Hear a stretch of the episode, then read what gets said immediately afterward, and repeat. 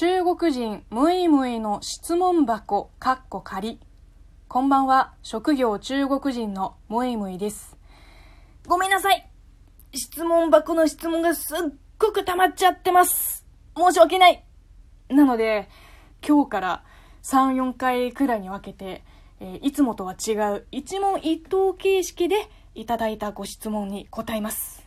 ではテンポよくいきましょう。働かないアリさんからです。中国人にとって定年したら人気の移住先はありますか？台湾やマレーシアに移住する人は多いですか？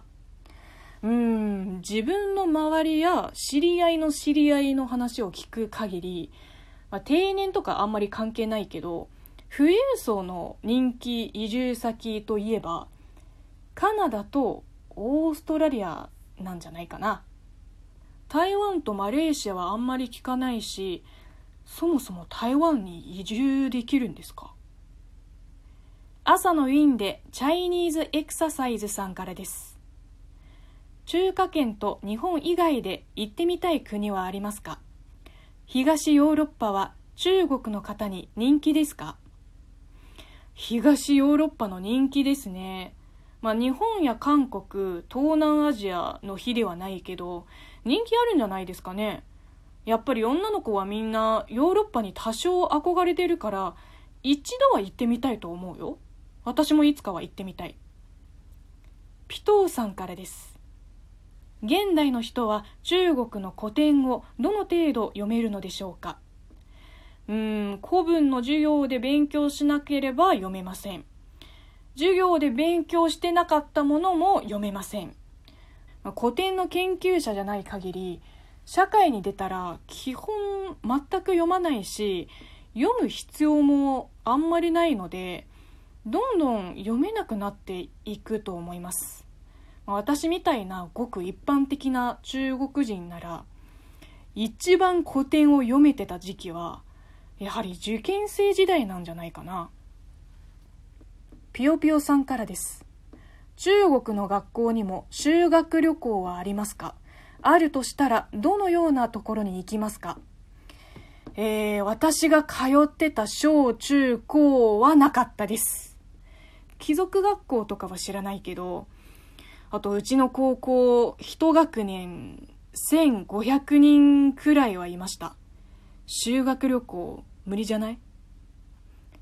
ムイムイファンクラブ会員番号1番さんからです。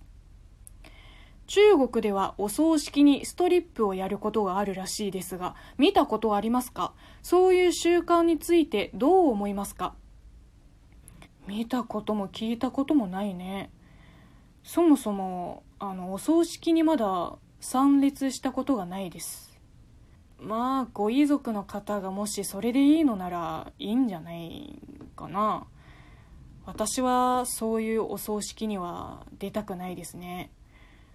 だって拭いたら失礼じゃん。ひろちゃんさんからです。北京の戸籍は強いブランドなのですか？日本の戸籍とどっちが大変なのでしょうか？実はあんまり詳しくないんですよ。あの戸籍に1ミリの興味もないもんで。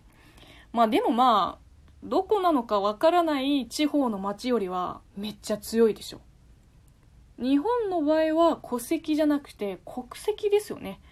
まあ国と自治体なら国の方が上ですよね。だから国籍の方がもっと難しいんじゃないですかね。少数民族に会ったことはありますか？あります。大学時代に同じ部屋に、えっ、と、チョン族、相族の子が一人で、で、北京で朝鮮族の人にも会ったことがあります。これくらいかな？中国のお給料事情とか、バイトの時給とかにすごく興味があります。教えてください。